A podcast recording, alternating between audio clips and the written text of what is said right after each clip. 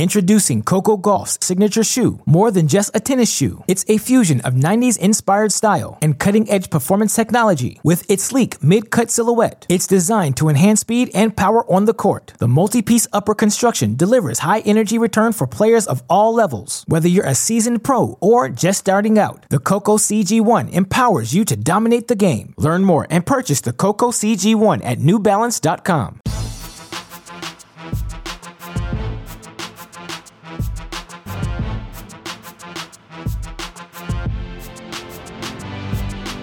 Welcome to the Mini Break, your daily podcast for the biggest storylines, results, and controversies from the tennis world. Today is Tuesday, September 24th. Obviously, Laver Cup took up much of the attention of the tennis community this past weekend. And if you missed anything from Laver Cup, you want to catch up on all of the action. You want to catch up on the award show we just did live on YouTube, but should be released today as a Great Shot podcast as well. And you need to find those links. Be sure to check out our website, crackedracquets.com, the mini break podcast. I think we've gone like 14 days in a row, or like, I don't know, 25 out of the last 30, something like that. So I promise you, if you're behind on anything, go check that po- uh, go check out these past episodes and you can get all caught up to date on that. As i mentioned Laver cup award show as a gsp on the cracked interviews front. We've got bethany maddox and steve johnson Govind Nanda uh, henrik weir so i'm trying to go from across the universe. Who else have we done? Blair henley prim Siripipat, uh, prim Siripipat, excuse me. So we have really been touching all four uh, you know all of the corners all four corners. I think there's more than four but all of the corners of the tennis world recently on the podcast podcast notes. So if you've missed any of those, like, rate, subscribe, review, give those a listen. You know, again, crackedracquets.com for more immediate updates. Twitter, Facebook, YouTube. The accounts are at Cracked Racquets. But with that in mind, because we've done so many podcasts, just going to be me steering the ship today. And as I mentioned from the get go, with Laver Cup taking up so much of the attention of the tennis world, uh, there were some ATP and WTA professional level events that flew under the radar this week, and that's what, or this past week, I should say. And what I'm going to be doing today, running you through those results now because it's just me on this podcast. I'm not going to spend too long. I figured we'll do a rapid fire sound effect. So we'll call this podcast Things You Missed While You Might Have Been Watching Laver Cup Westhoff. I'm going to ask you, give me a rapid fire sound effect, please.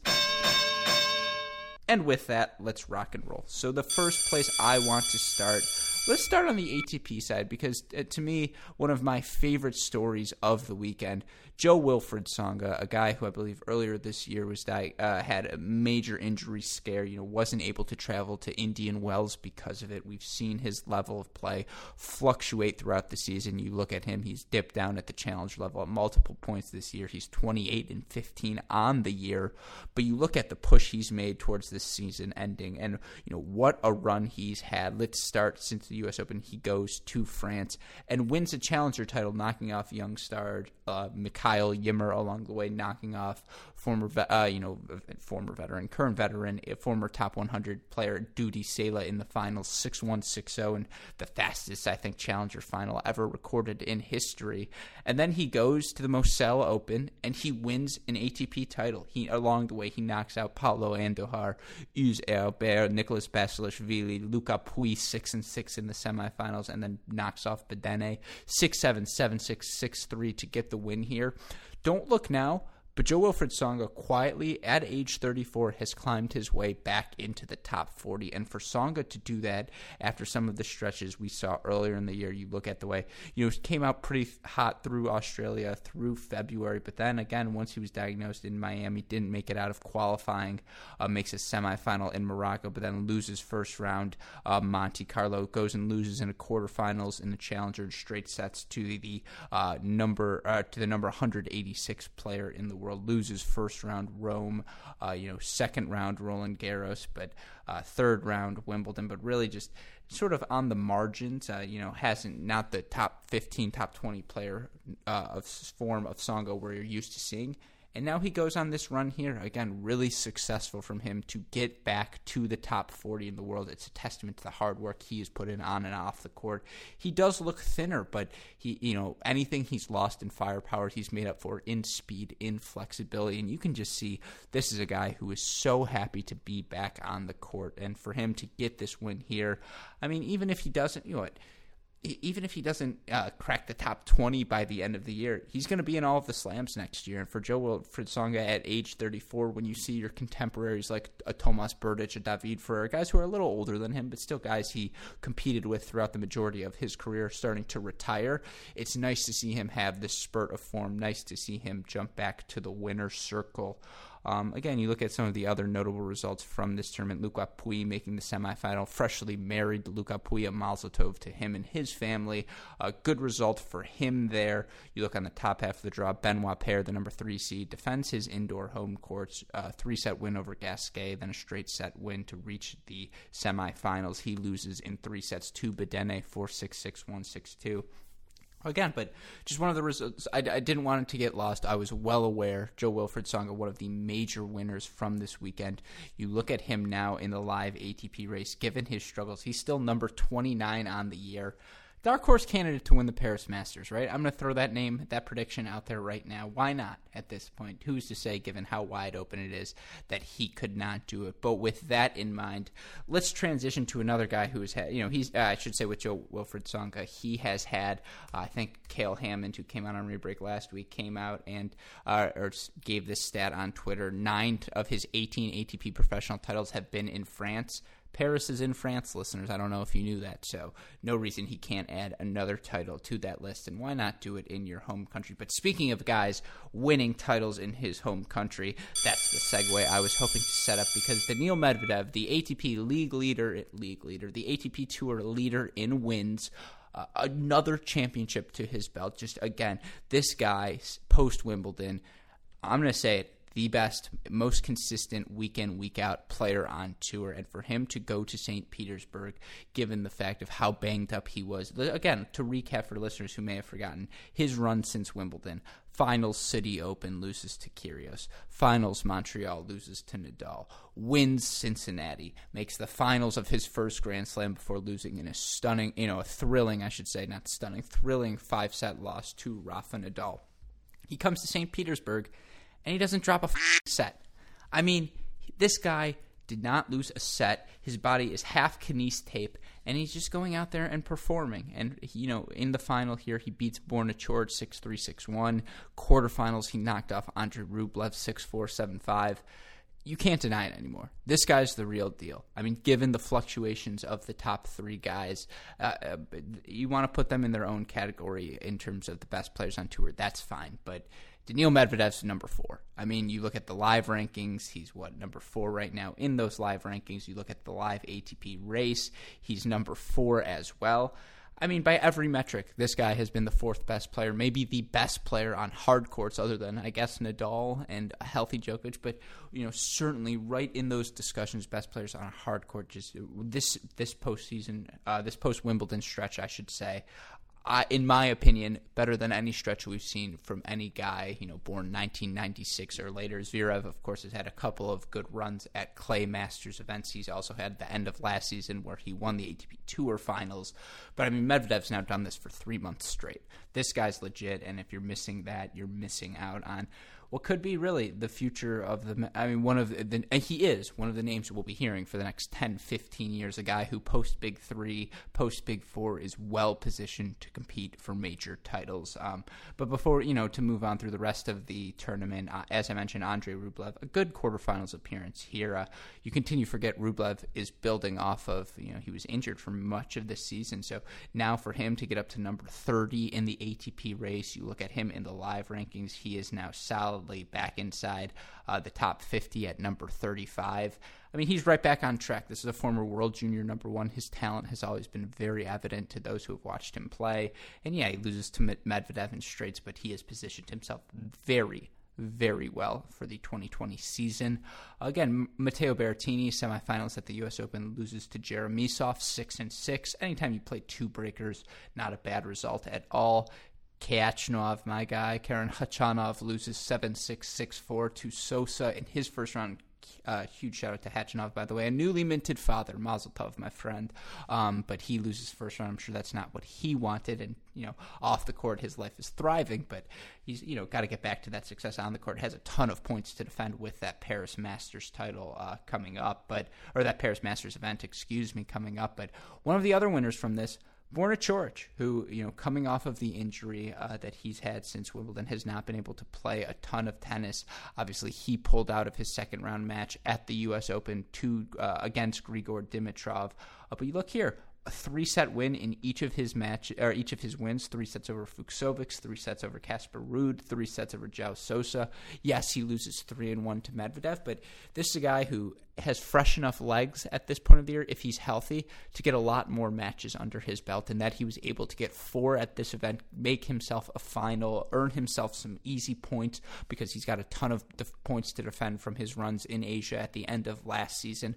A very good result for Borna Coric's post U.S. Open swing, and yeah, we all want to get to Title Town, but we can't all do that every week. Getting to the final, the next best thing, so great for him. Introducing Coco Gauff's signature shoe, more than just a tennis shoe. It's a fusion of 90s inspired style and cutting edge performance technology with its sleek mid cut silhouette. It's designed to enhance speed and power on the court. The multi piece upper construction delivers high energy return for players of all levels. Whether you're a seasoned pro or just starting out, the Coco CG1 empowers you to dominate the game. Learn more and purchase the Coco CG1 at newbalance.com. Uh, last ATP match uh, or tournament I want to focus on. Speaking of guys, again, who made the finals, let's go to the Columbus Challenger real quick, a home event for Ohio State, recent uh, All American now turned pro, JJ Wolf, who reaches his second final indoors in Columbus of the year, ultimately losing 6 3 7 6 to the number four seed, Peter Polansky.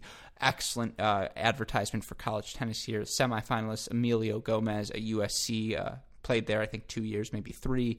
JJ, obviously, at Ohio State. Roberto Quiroz, the number nine seed, another former USC guy, Gomez and Quiroz, I believe, are cousins. Um, and Jonathan Kelly tweeted me at one point there were three Ecuadorian players playing at once uh, at the challenger level. I, I, cannot tell you how often that's happened, but I imagine it's rare. So great to see those guys continue to succeed. You look at other college players who uh, made deep runs here. Torpegaard lost in the quarterfinals, six and six to Quiroz. I mean, this challenger lived up to the height. And for anyone who's worried, oh, there's not enough tennis, you know, post U.S. Open, you're so wrong. There's so many good stories, so much intrigue um, tennis going on, both on the men's and the women's side. And just real quick on JJ Wolf, you look at him now in the ATP live rankings. Again, this guy just played a full year of college, and he enters 2020 already in the top 250 now in the live rankings, number 247. I'm sure he is very eager to get inside that top 200 before the year ends, earn himself a spot in Australian Open qualifying, guaranteed. Get get to make that trip down there. Hopefully, play a couple of challengers in the warm up. I believe it's Noumea and Playford that come beforehand, and then you know ultimately, hopefully, round into good form heading into Australian Open qualifying because that served that forehand. Uh, they're ATP ready shots, and I know indoors in Columbus is where he's had the majority of his success in his career, but I'm telling you that that stuff's going to translate everywhere. He is just so fun to watch. But speaking of fun to watch, let's transition to the WTA Tour now, where upsets and intrigue are always a feature and always half of the fun of the events. Let's start in Seoul, Korea, where we had the Korea Open, and you're looking at the draws here. Our winner of this event, none other than number three seed Karolina Muchova who advances over uh, Wang, the number eight seed, seven six six four into the semifinals, before knocking off number four seed Linette six one six one in the finals. Look, Muchova was a player a lot of us had circled as someone who could make a deep run at this event, but not only here, but given the level of play she's displayed all season long, just make a very strong post uh, po- uh, post U.S. Open push. And at the U.S. Open, she was able to make the third round before ultimately losing to Serena 3 and 2 but before that, in New York, she made the quarterfinals, losing to seven six in the third. She, you know, Muchova obviously a quarterfinalist at Wimbledon before losing five and four to Alina Svitolina. You look at where Muchova now sits in the AT, uh, in the ATP, excuse me, in the WTA live rankings. She is another player who has really situated herself well for 2020. The 23 year old now number 36 in the WTA live rankings.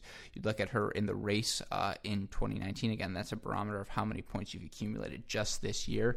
She's number 30. She's been a top 30 player, and for the young player, uh, Czech Republic player, that's a jump. And so to get her title here, huge result for Muchova, a, a, player to certainly watch as we go down the home stretch. But same thing for Linette. I mean, she was stunning. Alexandrova was great. This was just a high level tournament. Again, we had the number eight, three, four, and two seeds all make the semifinals. I mean, that's what you sign up for. So great tennis in Seoul, Korea at the Korea Open.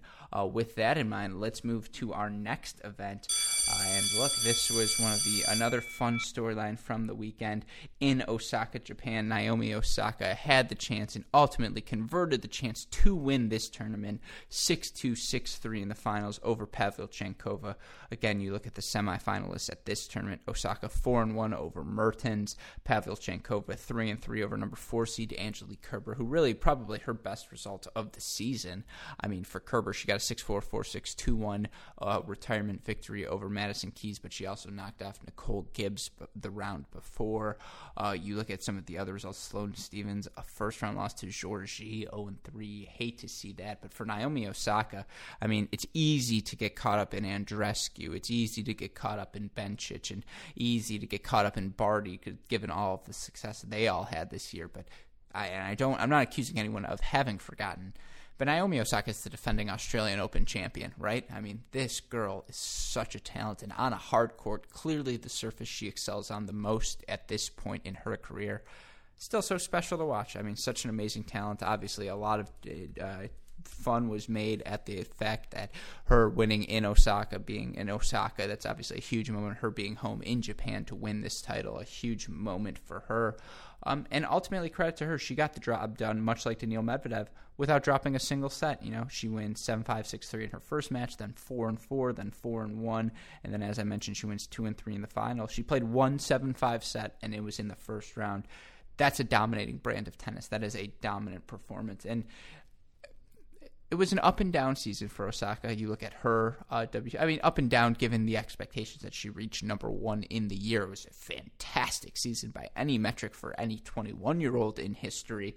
Um, but you look at her number four right now in the live rankings. You look in the year end rankings. She's number five uh, in the race, I should say, for the WTA finals. Uh, she should make the WTA finals at this point. Looks to be sitting pretty comfortable. Uh, I think she's what 700 points ish ahead of the number nine spot, Alina Svitolina. Um, but this certainly helps, you know, getting this title, locking in those points, given the fact that she lost all of those U.S. Open points from last year. Very good result for her. Uh, so excited to see it. Uh, but with that in mind, one other result, the last result I was excited to see, one of the superstars on the WTA. One, I, I, think probably the candidate to win Breakout Star. Oh, that's a lie. Andreescu's going to win Breakout Star of the Year, duh. But one of the candidates in an Andreescu list WTA tour who could win number three seed Sofia Kenin, who in uh, China ended up winning another title this year 6 7, 6 4, 6 2 over Sam Stosur. I mean, seriously, uh, let, let's go through Sofia Kenin's year and just you know look at the accomplishments she's had thus far. Do you like titles? Well, Sofia Kenin's had a bunch of them this year, and it's on a variety of surfaces as well. That's what's so impressive. In January, she wins in Hobart on the hard court. That's great. Uh, she makes the final in Acapulco, losing in three sets, but then she goes to Mallorca on the grass and beats Bencic in the final. Now she gets another hard court victory here. I mean, the girl is what now in the live rankings? She is up to number 15 a career high for her. You look at her in the WTA race, she's at number 12, and it's probably a stretch. She's a thousand points down for her to qualify for the WTA finals. But I mean, number 12 is justified. Sofia Kenin has been so, so good on the WTA tour in 2019. I mean, look at her record. Again, she has the three titles as well as the one final. I mean, but this girl has just been stellar. She's 44 and 19 on the year. I mean, 44 and 19 is that she's averaging at least two wins for every one loss. I mean, she's making quarterfinals of the majority of the events she makes, if not better. And that's just it's a testament to her progress. Another one with Anisimova making a major semifinal. Keys, Stevens, Serena, all so great. Sofia Kenin, you know, I'm sure Jonathan Kelly and I will do a State of the Union on the American women at the end of the year. It's going to be hard to leave her off my list as the number one player in 2019 on the American women's side because given expectations versus performance level, I mean, she's exceeded everyone's. Uh, that's not true. She has lived up to the wildest and exceeded all average expectations for herself. She has simply been stellar this season. And so it has been such a pleasure to watch. But with that in mind, as I've mentioned, if you've missed any of the action from the past weekend, you want to check up uh, again on all things Laver Cup, you haven't had enough, and you want to hear from our award show that we just did, be sure to check out our website, crackedracquets.com. This podcast, the Great Shot podcast, the Cracked Interviews podcast. Like, rate, subscribe, review, share with your friends. We want to hear from you, listeners. What do you guys think? Are there different topics you want us to cover down the home stretch? Uh, do you have thoughts on the on who should be the Laver Cup award winners? And if you do, go vote on our polls right now on social media, on Twitter at Cracked Racquets, on Instagram, you guessed it, at Cracked Racquets, uh, because we want to hear from you guys. We want to know what your pulse is at this point in the year, how you guys are feeling as tennis fans.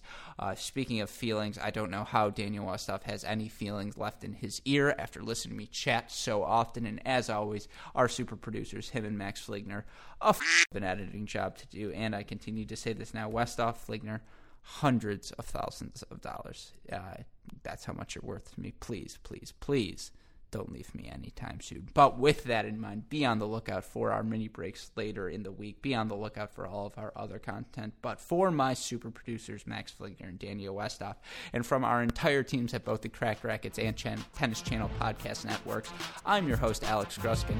You know what we say. That's the break, and we will see you all tomorrow. Thanks, everyone.